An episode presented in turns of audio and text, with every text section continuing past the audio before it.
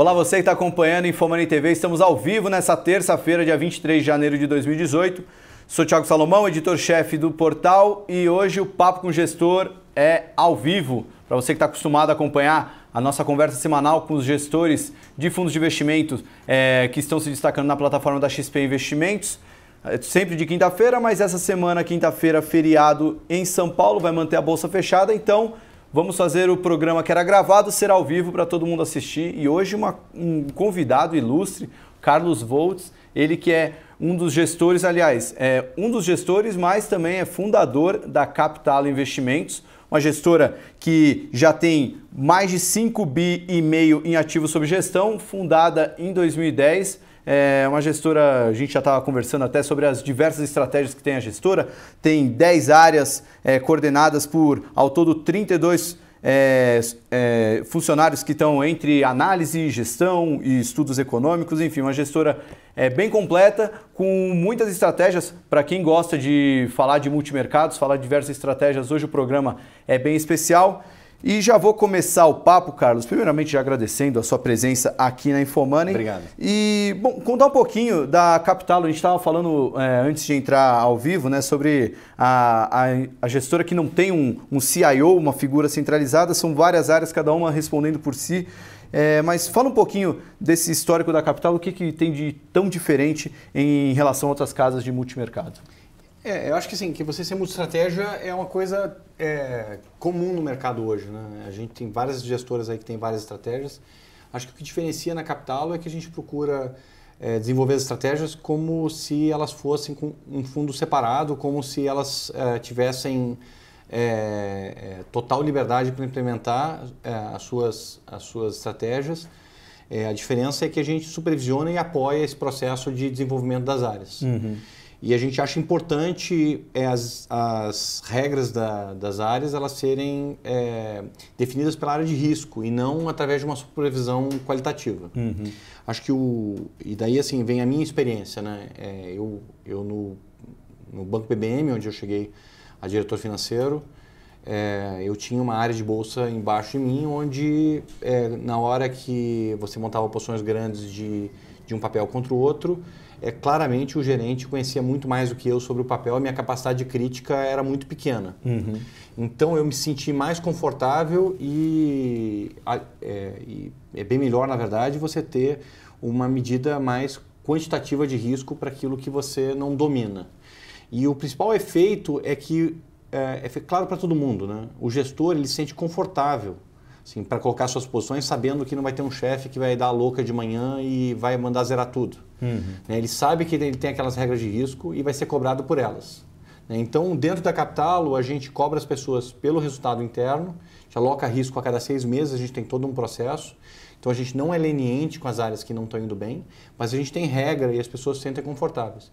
E, sinceramente, assim, as nossas regras não são muito diferentes das do mercado. É, o mercado, quando o gestor não vai bem, ele reduz o risco, saca, etc. Então a gente só implementa isso internamente é, e essa combinação dessa liberdade com regras é, estáveis, com apoio para desenvolvimento das áreas, faz com que eu acho que hoje a gente tenha é, uma das gestoras com o melhor processo de investimento nas 10 áreas que a gente tem. É, agora, falar até dessas regras, acho bacana justamente falar das 10 áreas que vocês têm, porque é, nos últimos dois anos é, o fundo tem tido uma performance muito interessante nas né, estratégias do fundo. Aqui, aliás, para quem já acompanha o Infomoney, semana passada a gente noticiou a reabertura do Capital Capa. É, após 10 meses fechado, o, o Capital Capa reabriu. E também na semana passada o Alpha Global, que tem uma estratégia mais voltada para os mercados Alpha internacionais. Global, em português. Ah, Alpha Global, né? Desculpa. é, que tem uma estratégia mais voltada para mercados internacionais. É, queria que você falasse é, dessa liberdade que cada uma das áreas tem é, em cima do, da performance do fundo é, da, da Capital nos últimos dois anos, superando o CDI em mais de 150%. Então, a gente tem hoje três áreas de bolsa, é, o Egler, o Bruno e o Marcelo, é, cada um deles com um histórico no mercado que poderiam estar cada um deles tocando um asset independente de bolsa. É, a gente tem é, duas áreas internacionais, uma com é, do Nuno Sampaio, é, que opera basicamente emergentes, e uma é, embaixo de mim com o Túlio, que faz é, ativos emergentes e desenvolvidos, uhum. de, de, alguns poucos países que a gente acompanha com muito detalhe. Eu tenho uma área de juros com o Vinícius, é, eu tenho uma área de câmbio com o Shind, é, a gente tem uma área quantitativa, é, a gente tem uma área de temas macro em, em renda variável com o Marco Stein. É, basicamente, ele faz é, carteiras de, de, setores setoriais, por exemplo, é, fazendo temas como, por exemplo, a, é, a reforma fiscal do Trump. Uhum. Empresas que ganham com a reforma contra empresas que, que perdem, por exemplo, foi super bem no último semestre, essa área. É, e a gente tem uma área nova, que é a área de commodities, é capitaneada pelo Bruno Cordeiro, é, que é, também é parte do Alfa Global. Né? As áreas que são parte do Alfa Global são a área de commodities, que ela é focada em temas mais globais, é, as minhas duas áreas internacionais e a área de temas em renda variável são, são parte do Alfa Global. Então são 10 estratégias no total no CAPA, 4 no Alfa Global. Está sempre procurando é, novas áreas e o nosso objetivo é desenvolver as áreas, treinar as pessoas, fortalecer o processo de investimento. Hoje a gente acha que a gente é uma gestora muito melhor do que a gente era cinco anos atrás. E as áreas todas têm ido muito bem dentro da nossa expectativa e superando a nossa expectativa, tanto em resultado quanto em desenvolvimento. Uhum. E a gente acha que com o tempo a gente vai desenvolver essas áreas ainda, ainda melhor, é, eventualmente abrir um pouco o leque de produtos é, e, e, dar até mais transparência é, para o que a gente faz em cada uma delas. E o Alfa Global é exatamente um reflexo disso. Né? Eu acho que hoje o Alfa Global ele já tem um grau de diversificação maior do que muito multimercado que tem por aí que opera só Brasil. Uhum. São com quatro áreas diferentes é, e é um produto muito bacana para quem tem uma carteira de fundos é, brasileiros, porque os fundos tendem a andar muito parecidos. E o Alfa Global é um fundo que a gente acha que ele vai andar muito diferente do resto do mercado, ele não vai ganhar no mesmo momento que os outros e não vai perder nos mesmo, no mesmo momento que o outro, vai gerar uma diversificação bacana. É, bom, vamos pegar agora falar mais de temas de mercado, porque na última carta de vocês, Carlos, é, acho que dá até para entender bastante um pouco do o que, que vocês buscam no mercado, né? Uma, muito mais uma relação risco-retorno do que tentar acertar um, uma direção exata, né? até por ser um multi-estratégia. Né? Mas, por exemplo, na carta de dezembro, vocês falaram que terminaram com posição aplicada em juro nominal e comprado em inflação, ou seja, vocês ganhariam com uma queda de juros e também tinha uma posição tomada no cupom cambial e comprado em risco país. Né? A relação de aplicado em juro nominal e comprado em risco país, olhando de uma maneira é, simples, seriam excludentes, né? mas dentro do fundo vocês acabam tentando buscar ganhar com essas duas estratégias. É, fala um pouquinho dessas posições e até de, da maneira como vocês montam essas estratégias do, do, do Capitalo. Bom, é, eu vou começar então pela maneira que a gente monta e depois eu vou para as posições. Né? É, o primeiro lugar é que as áreas elas são separadas uhum. e elas têm limites de risco separados. Uhum. Então, por mais que eu queira montar uma posição aplicada em juros com um hedge, por exemplo, em cupom cambial, a, a, nossa regra interna ela não permite esse, essa, esse netting de posições. Então, se eu estiver, por exemplo, perdendo em juros, mas ganhando cupom cambial, a minha regra vai me, obrigar a zerar, por exemplo, as posições de juros quando estiverem perdendo. Então, eu não tenho essa capacidade de manejar ativos. Uhum. E daí, qual a vantagem disso? É que as pessoas ficam muito mais espertas, eu acho. Eu não gosto muito de operação de hedge, porque eu acho que se você, por acaso, pega um cenário em que acontece alguma coisa mais é, idiosincrática, ou seja, mais é, fora do padrão, inesperada, é, que faz com que, por acaso, aqueles dois ativos, se, é, é, raro, mas acontece, de você ter uma grande entrada, por exemplo, no Brasil, jogando o cupom cambial para baixo, ao mesmo tempo que o juros está abrindo para caramba, é, isso faz com que você tenha perdas que você nunca imaginou ter. Uhum. Então, eu acho que o hedge ele funciona muito no dia a dia, mas ele não funciona bem no estresse. Eu prefiro operar de maneira mais simples, zerando as posições. Então, eu acho que essa maneira que a gente está estruturado, onde um ganho não permite afetar o outro, a pessoa tem aquela posição só porque ela acha que o risco-retorno da posição é boa. Então, hoje, por exemplo, a gente está tomado no cupom cambial e comprado no, no, no, Risco Brasil. O cupom cambial interno nada mais é do que uma taxa em dólar dentro do Brasil, ou seja, ele reflete um pouco é, da oferta e demanda de, de, de dólares dentro do país e, portanto, um pouco do risco país, né? Uhum. Porque ninguém vai colocar dólar aqui dentro se estiver pagando menos do que o, o um retorno adequado para o risco que está correndo de ficar com dinheiro dentro do país. Uhum. Então, essas taxas elas estão bastante baixas. Eu acho que é um mercado, é uma posição até que acho que muita gestora tem hoje em dia, porque elas ficaram é, particularmente baixas aí ao longo do tempo. Eu acho uma, uma posição bem interessante para a incerteza eleitoral. Acho que perde alguma coisa aí se se tiver um cenário excelente, mas não é muito. e pode ganhar bastante dinheiro se a gente tiver uma, uma surpresa negativa é, no, desenrolar da eleição ou mesmo no cenário externo. É, é um, o risco-retorno aí, né? O risco-retorno da posição é boa, independente dela ser, de eu estar otimista, por exemplo, a gente está comprado em bolsa. A gente tem uma visão um pouco mais positiva para o médio prazo do Brasil, certo? Assim, mas o preço do cupom cambial é tão favorável, eu acho, para e o grau de incerteza que tem é tão grande que eu acho que vale a pena você ter uma posição pessimista mesmo estando otimista. Uhum, né? Isso de maneira independente. Eu acho uma posição boa, independente de ter outras posições otimistas no mercado. Por exemplo, o pré, é, que a gente estava bem aplicado na virada do ano, a gente diminuiu bastante a posição, basicamente porque o longo fechou bastante, já foi para um nível que a gente acha bem mais adequado. A gente ficou só com a parte curta, eu posso entrar um pouco no mérito de por que, que a gente tem a parte curta ainda. Uhum. É, e a gente não mexeu na posição de cupom cambial, a gente continuou aumentando. Sim.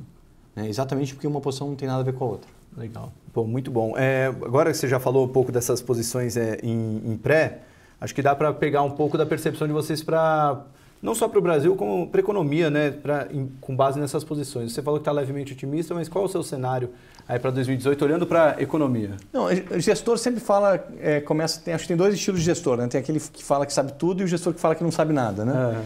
Tem o gestor que fala assim, não, eu, o que vai acontecer é isso, é, a bolsa vai subir tanto, X% ou cair X%, tem um cenário central, persegue aquele cenário central, ou tem aquele cara que não fala fala assim, não, não sei. É, então, é, eu tento ficar mais ou menos no meio do caminho entre essas duas coisas, né? É, eu acho que hoje as duas principais incertezas no mundo são é, o, o, grau de expansão lá fora. É, a gente está com um desemprego no mundo bem baixo. É, a gente está chegando no final do ciclo. a Europa vai retirar a acomodação monetária de maneira bem forte. Acho que esse é um tema bem relevante, um risco bem grande para o cenário para esse ano. Uhum. Acho que os principais mecanismos de transmissão, né? Porque é, eu acho que é ruim você, é pobre, você olhar para é, para é, métricas simples de, de basicamente qualquer coisa. Você tem que entender os processos. Uhum. Então, assim, então como é que é o processo inflacionário? Né? O processo inflacionário ele é um processo onde você tem um, oligopólio é, é, que, que tenta empurrar o seu preço mesmo tendo capacidade ociosa, mas de modo geral é quando a capacidade ociosa da economia, principalmente do trabalho, ela, ela começa a aparecer e você começa a pagar mais para as pessoas de uma maneira não sustentável, acima da produtividade. Uhum. É, a gente não está vendo esse processo acontecer. Embora o desemprego esteja no low, a gente não está vendo os salários subirem acima da produtividade. Então, assim, eu acho que ainda tem um tempo à frente, mas a gente olha muito no detalhe tanto os dados de, de uh, produtividade agregados dos principais países, quanto empresa a empresa, a gente tenta antecipar isso com os próprios dados das empresas abertas, saber se isso está acontecendo, saber qual o risco não só genérico, mas específico. Assim, está acontecendo? É, como é que está a produtividade? É, se você tiver produtividade alta, você pode crescer a economia global muito durante muito tempo, como foi no final da década de 90. Se não tiver, esse tempo vai ser muito reduzido. Uhum. Então, isso a gente está olhando com muito detalhe, já desde o ano passado. Na verdade, eu venho super, sendo surpreendido positivamente pelo balanço das empresas. Sim, as empresas estão é, mantendo suas margens bem estáveis, estão é, conseguindo até expandir um pouquinho as margens, então não está aparecendo uma luz vermelha ainda, está aparecendo uma luz amarela na, na parte externa. Uhum. Então, é... então, assim, então, esse é um grande risco. Eu acho que, eventualmente, se os dados de inflação aparecer, eu vou ter que rever e vai ser uma mudança radical do cenário, porque nos últimos anos eu nunca achei é, que a alta de juros ia provocar uma piora do mercado. Basicamente porque é, se essa piora do mercado acontecesse de maneira significativa, o que ia acontecer é que o Fed ia interromper o processo de alta ou até cair, porque no final assim você tinha capacidade ociosa, o Fed não tinha como objetivo matar a economia mundial. Uhum. E se a inflação aparecer, o Fed vai mudar de objetivo. Então é totalmente diferente uma alta de juros com o objetivo de é, acabar com o ciclo de crescimento para fazer com que a inflação não saia do controle, é, do que um, uma alta de juros que tem como objetivo não gerar riscos financeiros excessivos, que era o que a gente teve até agora. Sim. Então, assim, então, eu acho que é o momento para você se preocupar. Eu estou muito preocupado mas eu não estou vendo ainda o relógio marcar meia-noite e dizer que a festa acabou. Uhum. A festa ainda está rolando. Eu acho que a festa ainda está rolando. Né? Uhum. Então, mas a gente está olhando é, com muito cuidado e você tem que se antecipar. Né? Não adianta esperar meia-noite para você sair. Né? A porta vai estar tá cheia de gente correndo para para a porta. Você tem que tentar se antecipar um pouco, mas eu não não tô, tenho outro risco que é você se antecipar demais, né? E perder um pedaço grande aí da, da festa. Então a gente está monitorando é, com muito detalhe. Eu acho que ainda dá para ficar na festa um pouquinho mais. Sim, entendi. Tá? E quando essa visão, eh, você falou um pouco de Europa, Estados Unidos, você tem uma é difícil acertar o time, né? Acho que é até quase que é, impossível, mas... É, essas métricas que eu estou falando é para tentar acertar o timing. Uhum. Mas do, você vê alguma alguém se antecipando nesse processo de retirada de estímulos? Ah, as pessoas. Não, não tanto os, de Europa e Estados Unidos. Eu acho que a retirada de estímulos é normal. Por exemplo, não me preocupa tanto. É, tem muitos gestores no Brasil que estão muito preocupados com a retirada de estímulos da Europa. Não uhum. me preocupa tanto. É, eu nunca achei que o processo de recuperação era tão ligado à questão quantitativa de compra de títulos pelos bancos centrais. É, eu posso estar enganado. Sim, é, mas assim, até porque o, no momento que os Estados Unidos acelerou isso, o Japão e a Europa entraram comprando. Então, isso é uma tese não testada. A gente vai descobrir aí para frente se é, essa compra de títulos é tão importante assim como as pessoas pensam. Mas eu particularmente acho que não. Acho que dá para você fazer algumas contas nessas compras de títulos e dizer que é equivalente a um, um processo equivalente de taxa de juros. Uhum. Tem gente que discorda. Não é essa a minha principal preocupação. A minha principal preocupação, na verdade, é que a gente está chegando no fim do ciclo. Isso aí eu acho que é uma coisa que é, é, é, não tem um instrumento que o Banco Central do mundo vá fazer para fazer com que é, uma piora forte de mercado diminua é, se você está gerando pressão inflacionária, porque vai ser o contrário. O objetivo do Banco Central vai ser gerar essa piora. Uhum. Então você perde a rede de proteção e você pode ter preço de ativo uh, muito mais muito piores do que o que a gente tem. Eu não acho que a gente chegou lá ainda, mas sim, mas como você pode notar, é uma preocupação bem grande é, monitorar todas as variáveis que podem levar a esse cenário. E você já tem alguma posição é, já ou se antecipando ou já carregando alguma posição que ganha numa eventual alta de juros dos Estados Unidos? Tenho. Eu, a gente tem posições principalmente é, de tomadas e inclinadas. Ano passado a gente ganhou dinheiro é, tomado e inclinado na parte curtíssima americana.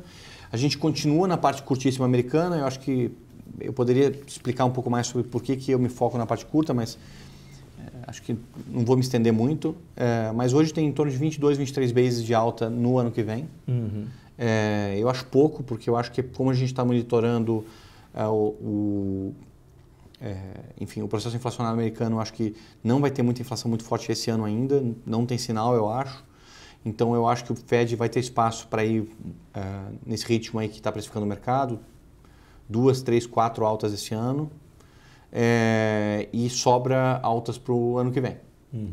Então, como tem uma alta só precificada, eu acho que é bom apostar na, no, no, aumento das taxas. Se eu achasse que o Fed ia para matar o ciclo econômico e tava, estaria enxergando a inflação ia matar o ciclo econômico, ó, provavelmente eu estaria bem mais tomado do que eu estou. Eu não estou tomado é, de maneira muito agressiva. A minha posição ela tem mais a ver com o risco-retorno, eu acho pouco uma alta, do que uma visão central hoje de que o Fed vai, vai matar a economia. Só que, como eu acho que é o principal risco é, do mercado sempre, na verdade, sim, é uma coisa que você tem que ficar olhando no mini detalhe. Uhum. Bom, é... na parte do Brasil, né? Ah, o outro risco relevante para a gente chegar em juros. O outro risco relevante que a gente tem para o Brasil, obviamente, é o eleitoral e o fiscal, né? Que é ligado ao eleitoral. A dívida pública continua crescendo. É, o Temer ele fez mais reforma do que você olhar pelo resultado das contas públicas é, primárias, basicamente porque todo o trabalho que foi feito no BNDES, é, somado à, à revisão dos programas sociais, FIES, Minha Casa Minha Vida, é, PSI, que já tinha sido é, encerrado pela própria, pelo próprio Levi, mas continuou o processo de revisão é, dos, dos, programas sociais que geravam contas é, astronômicas e bilionárias. Uhum. Então a gente ainda está pagando as contas do governo Dilma, porque elas foram contabilizadas de uma maneira é, que jogava é, os gastos para frente, mas a gente não está criando novos problemas. Então, uhum. se na hora que você olha um pouco à frente as contas públicas, elas melhoram. E na parte do BNDES, você diminui muito os subsídios é, é, de dívida que, que eram gerados, é, de modo que essa combinação somada ao trabalho excepcional do Banco Central fizeram com que é, o custo da dívida pública tenha diminuído barbaramente e a previsão para frente da parte de subsídio tinha diminuído bastante. Então hoje a gente estima que o equilíbrio, o primário que equilibra a dívida pública, ele passou de em torno de 3 para um pouco mais de 1. É, o que faz com que você tenha uma velocidade de piora do déficit menor do que, do que muito menor do que você tinha. Antes, né, no final do governo Dilma, a, traje, a trajetória de dívida estava absolutamente explosiva. E olha que, é, em função da Petrobras, as pessoas acreditavam que tinha uma chance muito grande de você ter que assumir a dívida da Petrobras, o que uhum. ia explodir mais ainda a dívida pública. Então hoje a gente está numa situação muito melhor, muito melhor. Com um bom governo a gente pode fazer um, um processo de estabilização da dívida pública com muito mais facilidade, mas depende de um bom governo e a gente não tem nenhuma garantia de que de que você vai ter um bom governo. Então, em outras palavras, assim, é, não é uma situação catastrófica, é uma situação administrável, eu acho. Ela precisa da reforma da Previdência em algum momento, não precisa ser agora, pode ser em 19, para você poder estabilizar o tamanho do problema e daí como sociedade discutir como que você vai resolver, se é com corte de gastos, com aumento de impostos. Eu acho que, infelizmente, eu acho que vai ter alguma coisa de aumento de imposto no final para fechar isso, mas precisa primeiro estabilizar qual que é o tamanho e precisa de um governo que tenha disposição para discutir esses assuntos que são assuntos muito desagradáveis. Uhum é, que eu acho que a gente não tem nenhuma garantia que, que a gente vai ter. Então, é, eu, eu, eu não tenho clareza no cenário eleitoral. É, essa clareza é ainda menor. Acho que o cenário eleitoral é sempre difícil, mas essa clareza é menor do que o normal, porque você tem é, candidatos com rejeição muito alta, que faz com que o, o eleitor é, insatisfeito com todas tenda a ficar trocando de candidato. Você tem candidatos é, é, é, ainda não definidos, né? Você não tem ainda conta de tempo de TV, você não consegue saber quais são as alianças que vão ser feitas, você tem um processo muito incipiente ainda. Você tem um brasileiro que decide cada vez mais tarde. O seu processo, você olha, assim, o brasileiro começa a pensar hoje em dia em quem vai votar de verdade durante o tempo de TV. Então, assim, então a nossa capacidade de antecipar isso é muito pequena. É, e o último e pior de tudo né, é, são as redes sociais. Né? Então, hoje o tempo de TV é relevante, é como era antigamente? Assim, qual a importância do tamanho da aliança, qual a importância da, da base de prefeituras que você tem? É, tudo isso faz com que a capacidade de visualização seja zero. É, e o Lula, é, eu acho que ele tem melhorado bastante as perspectivas eleitorais dele. É, se você olhar, a rejeição é, do ex-presidente tem caído bastante é, nos últimos seis meses. É, se ele for, ele é favorito. É, eu acho que a chance dele ser candidato é bem baixa. Eu acho que isso depende um pouco menos é, do resultado de amanhã é, e depende um pouco mais, na verdade, é, do judiciário como um todo. Uhum. a capacidade de fazer confusão é enorme, né? porque em função das regras eleitorais, independente do resultado de amanhã, você pode lançar o, o PT pode lançar o Lula candidato. É, existe a possibilidade teórica de você ter um candidato sendo inscrito mesmo estando preso. Uhum. É, mas isso aí no final não é relevante, eu acho, assim, porque é, eu acho que o mais provável é ele é, realmente não conseguir no final concorrer. Isso aí é mais ruído que vai dar no meio do caminho. Acho que o mais importante é vai, vai ser condenado ou não. O judiciário tem disposição de levar isso até o último momento, né? se ele vai ser candidato ou não, se vai gerar confusão ou não, acho que é menos importante. Isso é muito relevante, uhum. porque eu acho que a chance dele ganhar é enorme. Acho que a chance dele ir é muito pequena. Uhum. Mas enfim, mas e o outro lado, né? Se, qual a chance majoritária? É de você ter uma eleição aberta entre um monte de candidatos com rejeição enorme. O que, que vai acontecer isso? Acho que quem, quem diz que sabe o que vai acontecer ali é, é, é eu acho que não está é, enganando o público, porque eu acho impossível de saber. Uhum. É, então, eu acho que você tem que ter posições aí é, que reflitam um pouco essa incerteza gigante. Então, o que você tem que ter comprado são coisas que você acha que vai se valorizar muito num cenário positivo, muito.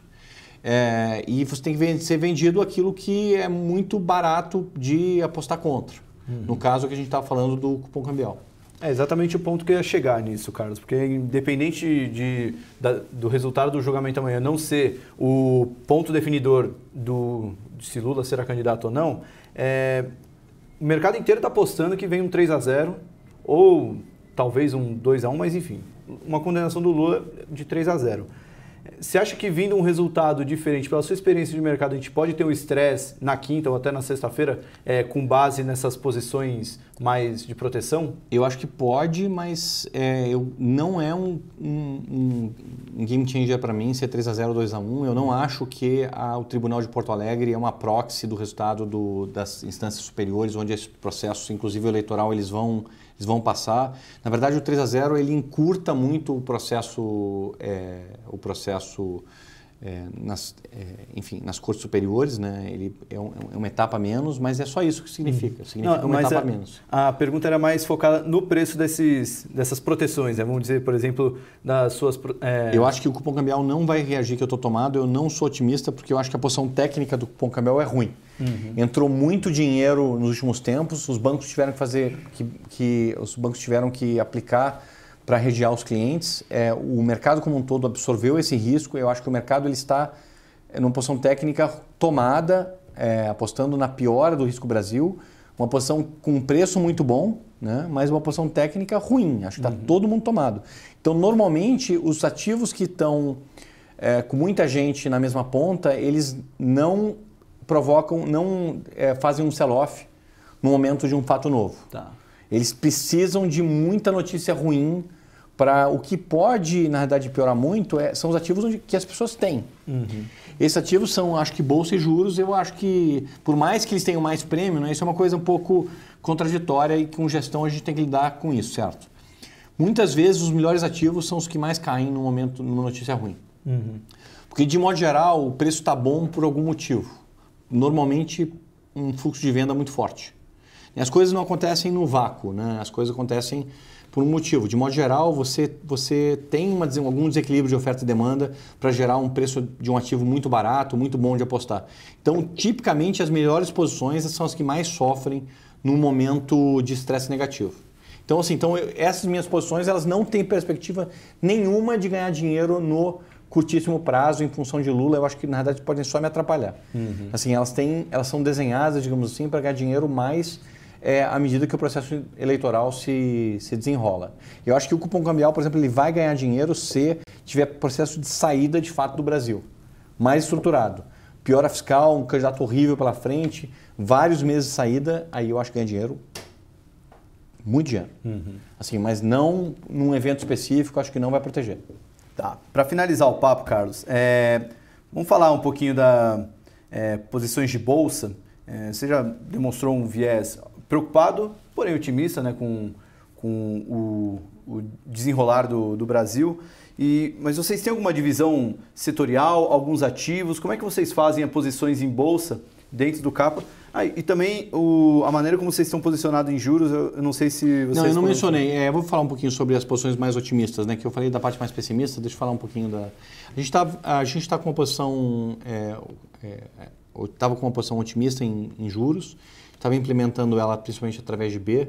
É, a gente tinha posições aí na B19, na B21, a gente acabou zerando essas posições nos últimos dias, é, principalmente da B21, basicamente porque é, o prêmio de risco do Brasil em relação aos outros emergentes e até a inclinação da curva ele subiu muito até dezembro, é, depois fechou bastante em janeiro. A explicação para isso não tem, na verdade a explicação é oferta e demanda. É, a gente aumentou as posições em dezembro, a gente diminuiu bastante as posições mais de médio prazo. O motivo da gente diminuir as posições é que quando o prêmio vai para um, algo que a gente acha razoável, dada essa incerteza eleitoral externa que eu mencionei, eu acho que não justifica ter uma posição relevante é, que você possa perder, que a posição técnica é ruim. Uhum. E se a gente perder dinheiro, deixar de ganhar dinheiro nisso, paciência. Eu acho que é o jeito que a gente olha, muito para o risco-retorno. É, então a gente acabou é, saindo dessas posições. Hoje eu tenho posições curtas aplicadas nos juros, basicamente porque eu estou olhando os cores de inflação, eles estão andando em torno de 2,5%. Então as pessoas acham que o juro, que o juro a 7 ele é alto, mas em relação aos cores de inflação está dando 4, 4,5% de juro real a, a, a atividade está recuperando, mas talvez não na velocidade suficiente para gerar, é, a, fazer com que a inflação volte para a meta. Eu acho que tem uma chance razoável do Banco Central ser obrigado a estender o ciclo de cortes no curto prazo, olhando mais para a parte econômica, menos para a parte política, é, basicamente porque a inflação se recusa a subir. Uhum. Né? Eu acho que hoje a precificação disso é muito pouca coisa. Hoje o mercado tem mais ou menos um corte de 25. Eu não entendo, dada a sinalização do Banco Central, porque ele não cortaria esse último 25. Uh, os cortes de inflação estão muito baixos. Eu acho que serviços é, que é concentrado no primeiro trimestre, principalmente educação, é, podem vir muito baixos. Né? É, e é, o Banco Central já não cumpriu a meta no ano passado. É, hoje a, a, a, expectativa de inflação é mais do que 50 vezes abaixo da meta para esse ano. É, e o Banco Central, eu acho que vai começar a perder credibilidade para o outro lado se você tiver a inflação rodando a 2,5% é, nesse ano. É, é, ele precisa cumprir o regime de metas. Uhum. Tem gente até que acha que é, você tem é, que seria bom você ter uma inflação um pouco mais baixa, você baixa as metas, mas eu acho isso muito errado, porque eu acho que é, o Banco Central ele é, é um cumpridor de mandatos. Né? Um dos grandes argumentos para você ter um Banco Central independente, eu acho que é importante para o Brasil ter um Banco Central independente, é você ter um mandato definido pela sociedade, ou seja, é, pelo presidente eleito, pelos, pelo Conselho Monetário, é, e uma implementação de maneira independente. Essa é, é a famosa, famosa independência operacional. O Banco Central ele não é senhor do, é, dos objetivos. Os objetivos que definem são a sociedade. Então, o Banco Central tem uma meta e eu acho muito importante que o Banco Central cumpra essa meta. Então, num cenário otimista eleitoral, eu acho que tem uma chance muito grande da gente ter de novo uma inflação bastante abaixo da meta esse ano. Uhum. É, o core, os serviços, tudo aquilo que aponta mais para o médio prazo continua significativamente abaixo da meta, muito abaixo da meta. Então, eu acho que o Banco Central ele acredita que é, o, o, processo de queda que ele já vem fazendo é, já vai gerar um crescimento, porque ele tem efeitos defasados, uhum. mas eu acho que pode ser que ele esteja errado, ele pode, contra, a contragosto, continuar caindo de 25 em 25. Então a gente mantém uma posição aplicada é, no curto prazo, é, que basicamente eu acho que o risco retorno é muito bom. Assim, não vejo, não vejo muito por que o Banco Central vai cair no curto prazo, eu acho que a maior probabilidade é ter uma continuidade do processo de queda. E essa, essa continuidade você vê fevereiro está dado esse corte de 25, eu acho que é muito difícil, pouca gente tem uma posição contra isso. Mas você vê uma continuidade de mais 25? Eu ou... acho, acho que o Banco Central basicamente está sinalizando que ele vai parar. Em fevereiro? Não, em março. Em março. Então é. vai até 6,5. Não, não, vai parar, vai parar. É, em fevereiro vai sinalizar que o mais provável vai ser zero. Tá. Né? Assim, mas ainda com alguma incerteza. Uhum. E daí o que vai acontecer na, de fevereiro para a reunião seguinte é que você vai ter é, muito mais dados uhum. né? e o Banco Central vai ser obrigado a tomar uma decisão. Se os dados estiverem vindo como estão vindo agora, em termos de core, etc., eu acho que o mais provável é o Banco Central continuar o processo de queda. Uhum. É, isso tem zero de precificação no mercado. Sim. Ou se você tiver um evento de eleição ou lá fora que faça com que o câmbio ande, daí obviamente você interrompe esse processo. Uhum. Mas eu acho que é, existe uma chance que o mercado não está colocando Acho que o mercado tá colocando, não está colocando corretamente, porque é, eu acho que não faz parte do plano de voo do Banco Central hoje continuar a queda ao longo do ano. Acho que não faz parte. Uhum. Assim, eu acho que só que os dados não estão dando é, muito fundamento para o plano de voo do Banco Central. Depois tem uma outra coisa, assim, que é uma questão. Você pode escolher ficar com uma taxa menos acomodativa por mais tempo ou ficar com uma taxa mais acomodativa é, por menos tempo, certo? Isso é uma escolha de policy do nosso banqueiro central. É, eu acho que a escolha dele, na verdade, é talvez ficar com uma taxa mais acomoda menos acomodativa por mais tempo. Uhum. Ou seja, cair menos. Sim. E, é, e é isso que ele está sinalizando. Mas a partir de um certo nível de inflação, ele tem que rever isso. Né? Uhum. Então, assim, então, eu acho que essa é a chance que está meio mal precificada no mercado. E para a Bolsa, terminando, né, eu acho que esse equilíbrio novo de é, juros mais baixos, estruturalmente mais baixos, uma capacidade de crescimento é, razoável, porque o potencial a gente acha que é tipo 2, assim, não é, nem caiu tanto quanto o mercado acha, é, nem é próximo do que para cima né, do que o mercado achava há cinco anos atrás. Né? Cinco anos atrás todo mundo achava que o potencial era 4, hoje em dia o pessoal acha que é 0, 1, 2, tem tudo quanto é estimativa. A gente acha que é um pouquinho mais que 2. Só que você está com um desemprego alto, então você pode crescer mais do que isso durante um tempo, 4 anos, três anos. Então, é, isso é muito positivo para as empresas. Por mais que não seja um, uma produtividade, uma coisa que permite o Brasil crescer para sempre é, de uma maneira aceitável, assim, é um espaço que você tem para crescer pelos próximos anos. Isso é excelente para as empresas. É, a gente acha que pode gerar um aumento de lucro bem significativo.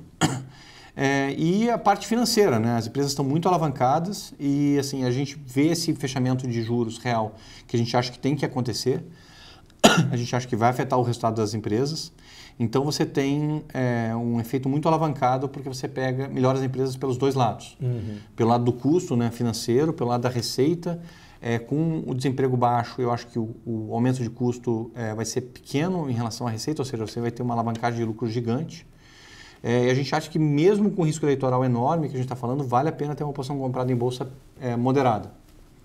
Eu acho que é um risco-retorno é, interessante. Ah, então interessante. A, gente, a gente carrega isso. É, eu poderia entrar um pouco mais na parte setorial, né, o que a gente está achando em termos é, setoriais, mas eu acho que é, aí a gente recomenda a leitura da nossa carta do gestor. assim, é, Não, até porque também já avisaram, a produção já avisou que nosso tempo está acabando.